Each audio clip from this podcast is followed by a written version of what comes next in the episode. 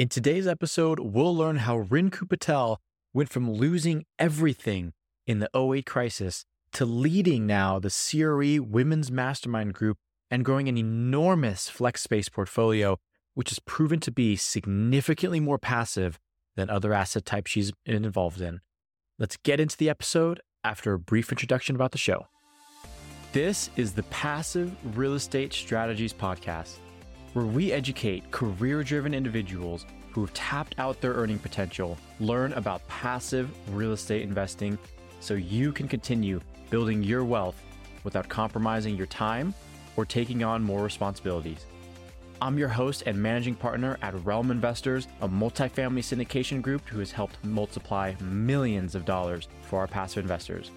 Thanks for tuning in, and let's get on with the show. Hey, investors, welcome back to Passive Real Estate Strategies. Today, I am sitting down with Rinku Patel. Now, Rinku is a phenomenal woman. Now, she, at one point, not to give away her whole story, but actually lost it all and filed bankruptcy and now actually leads the CRE Women's Mastermind and has an enormous portfolio. She's here to share her knowledge for passive investors, passive investors who maybe want to go active, for anybody who really wants to learn about investments and real estate. And she is such a phenomenal person to know. So, Rinku, thank you so much for coming on the show. We're excited to have you. Justin, thank you for having me. And it's a pleasure to be on the show. Hey, so tell us a little bit about, you know, we were talking before we started recording, but you really have seen all parts of parts of it, right? You've seen the highs, you've seen the lows, and you've stuck with it. You're what I like to call an 08 survivor, uh, graduate of the 08 crisis. You know, tell us, tell us about that. Yeah, absolutely. Kind of, you know, I started, I'd say in my early 20s with these few properties that we purchased, and they were single tenant occupant buildings pretty mm-hmm. much, you know.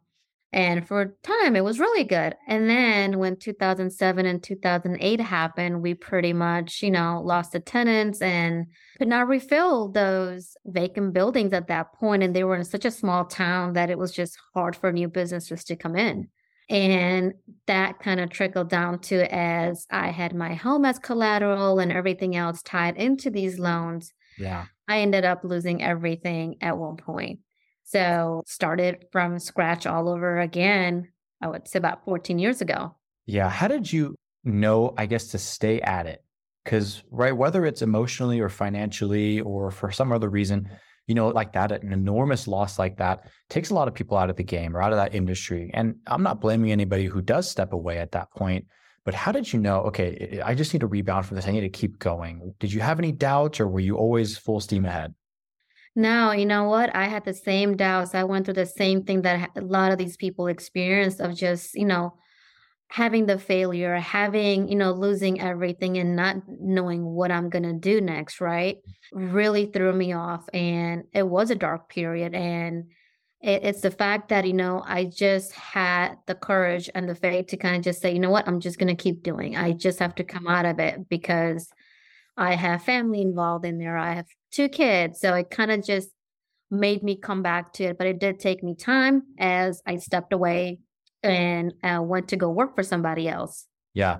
Yeah. So I think that's what, you know, again, we were talking about it before the show. I think stepping away and maybe working for some other people, some other companies gave you a lot of the knowledge you have today to kind of bounce back a lot from that. But before we dive into that, I want to talk about so you were heavily invested in it sounds like single tenant properties. And in these smaller were they secondary markets tertiary markets? Were how, how small were they in the markets you were in? Oh the markets were really small. They were about 100 to 150,000 population in that in okay. those towns. Okay. So well, that's not terrible. we've it's not a terrible when the town hasn't had a growth in 10 years. It, yeah. it kind of yeah. mm-hmm. and so tell us about that single digit property asset class you know what are the pros what are the cons? It sounds like one of the cons we kind of heard about you you have the one tenant in the name right? So if something happens to that tenant it, it can be hard to rebound from that. But what drew you to that asset class to begin with?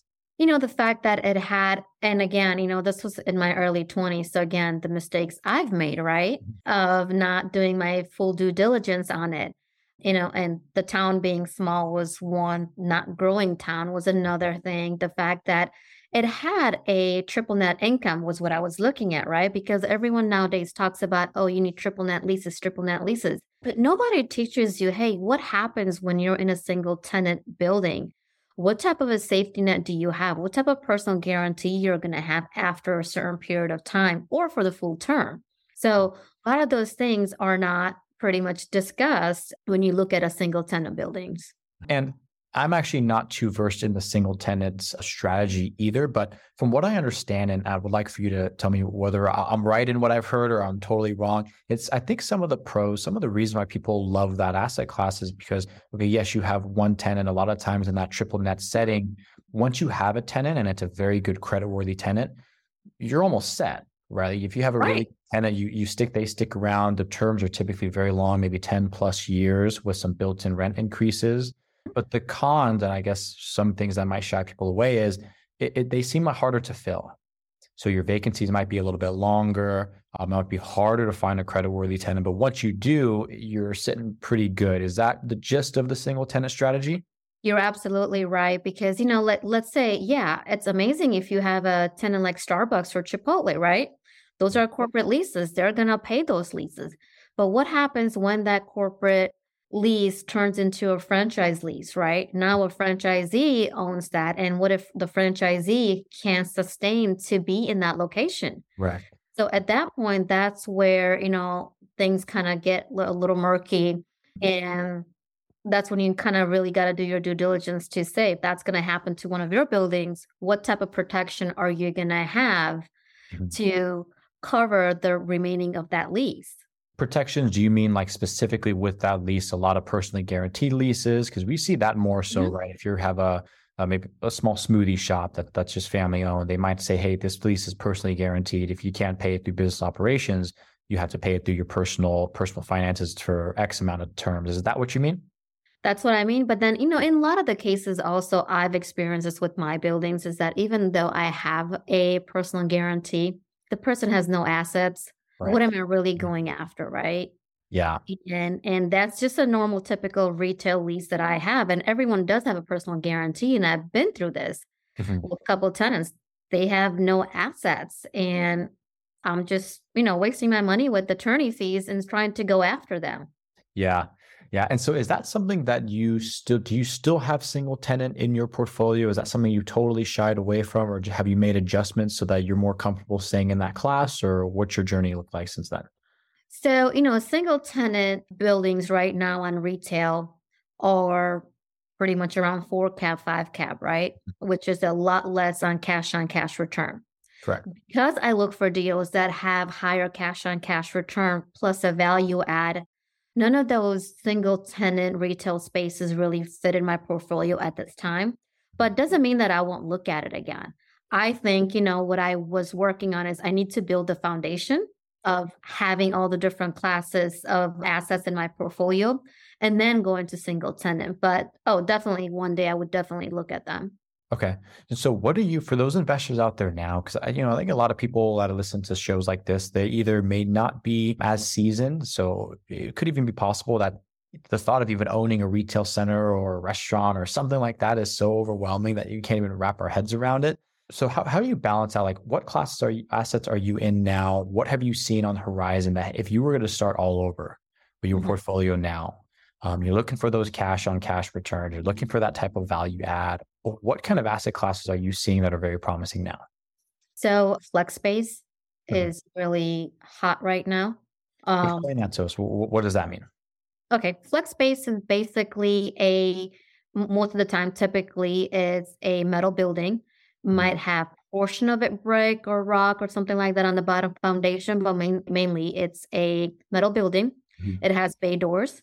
And then it has a small section within that space that has a office and a bathroom area. Uh-huh. So, give you an example, if there is a building, a uh, 7,000 square feet building, they would pretty much split it up into, let's just say 2,100, 2,200 square feet each space. And each space would have its own bay door, would have its own entrance door with an office space and a bathroom in it.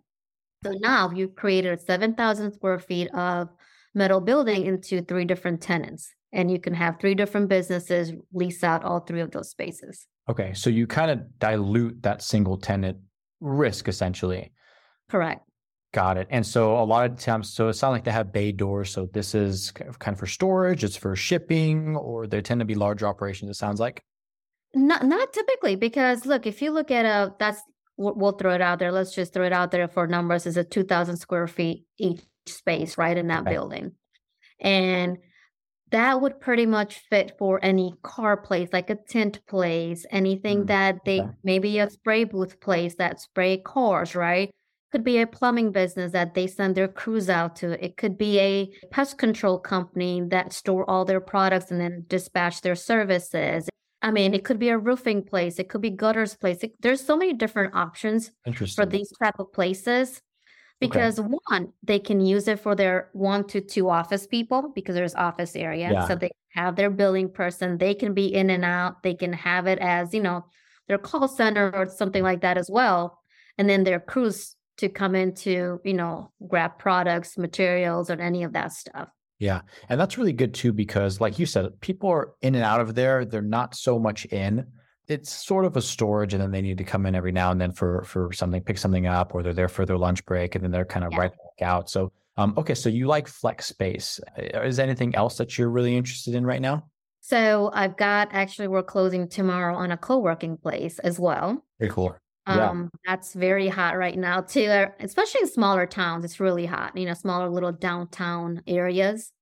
Okay. interesting I didn't think that would be a small town thing. I felt like because I see them a lot in like the Phoenix Valley or in San Diego and Southern California. So I didn't know that that was a smaller town thing that was popular as well. You just think it's such a, a hip thing to do for the vibes of these big downtown areas. I didn't know yeah. that went out quite a bit. Okay. So that's really interesting. So for those investors out there, you know, who are looking at deals, and a lot of times, again, a lot of the people listening are, are passive investors, at least for right now and they're looking, they're saying, Hey, I have money. I don't know what assets to put them in. I don't know what operators to put them in. I, I don't really know what to look for. If you were passively investing right now, let's say you just, you absolutely had to be a passive investor. You couldn't do it yourself. And I know people like us, we love to work in the real estate game, but you had to be passive. What would you start doing? Would you start researching separate asset classes? Would you start looking at different operators? What would you avoid? Kind of give us a little bit of runway. So, if you're truly pretty much fresh and you want to do something like this on your own and have the least amount of work, and that's that's kind of how I got back into the game, right? When I said I'm going to go on my own and do this, you know, I found a flex space building and pretty much found a tenant in due diligence period and then have one tenant that has been there for a while kind of gave them a little break on their rent mm-hmm. and said, "Hey, I need you to manage maintaining the law, anything goes wrong, all those kind of things. And that person manages everything for me. Interesting. And all I do is I just have a monthly auto, you know, invoice program in my QuickBooks that gets mailed out to them 15 days before every first of the month and they yeah. just pay online. So that's that's something passive, right? Yeah. So you kind of made the tenant the manager at that point. Yeah, absolutely. Give them a little bit of a break on the rent but again, you know, that eliminates from me doing any work, me ever going there, me ever trying to check up on them, except for, you know, when the tenants are kind of saying, hey, I no longer want the space or I'm looking to sure. relocate, finding another tenant. Okay. How how labor intensive is it to find another tenant? Are you hiring brokers for that? Some people hire brokers, or some people might post on like LoopNet or Craigslist or something like that. How difficult is it to find tenants for these types of properties? So currently, it's not that hard because there is so much demand right now for flex space, industrial space that mm-hmm. you can't find a space right now. So yeah. they're pretty easy to fill up right now. Interesting. Okay. So it's not too labor intensive to fill up. Now, how about so let's say, you know, somebody takes your advice, which I hope somebody listening does, a lot of people do, and they're looking to buy that first flex space and then they have some cash and they want to be the investor, the owner there. What types of things should they look for? Uh, what's the due diligence process like? What are the, your biggest red flags to the next deal that you're looking at? Okay. So, first of all, I would look at what tenants are in there, what type of a rent they're paying, if they're below market or they're at market, right? So, that can, helps you evaluate what your cash on cash potentially could be higher or would it stay the same. Mm-hmm. I definitely look at the structure of the building. I would look at roof if it's in, you know, good condition if there's any leaks or anything like that. And pretty much, you know, and you can have inspections done for the roof and the building to figure out before closing if there are any major issues that you need to have those addressed with the seller. Okay. And so, what do you look for in those tenants? So, you want to know uh, what they're paying versus what the market should be paying for that. You're looking at their credit. Do you care if it's a, a big company, a local company, or what are some things that you look for in that specific business? So I definitely do look for their financials. I definitely do have them submit their personal financial statement. Mm-hmm. And every time you do a lease with them, or even if you're going to redo a new lease with them, put it in there as you're going to require a quarterly sales numbers from them. So you are aware of saying, okay, if there is, let's just throw it out there, you have a restaurant in one of these buildings, right? And an average number for restaurants to pay rent is anywhere from 8 to you know 14% of their sales. So if you're already getting that you know that they're able to pay it. If they're not having the sales you have a lot of time to kind of say i know there is going to be a day that they're going to come and say hey i no longer can afford the space yeah. so you've already you know been prepared for and you've already been looking for this. Mm-hmm. do a lot of your leases with tenants have some type of profit share or is it fixed rental amount they're all fixed rental amount. And actually, so they're different based on, right? I have some that are gross leases, and I have most of them are triple net leases. Okay. And so, is there, are you purposely avoiding the percentage lease structure, or is it just personal preference? Is it popular in this industry to do something like that?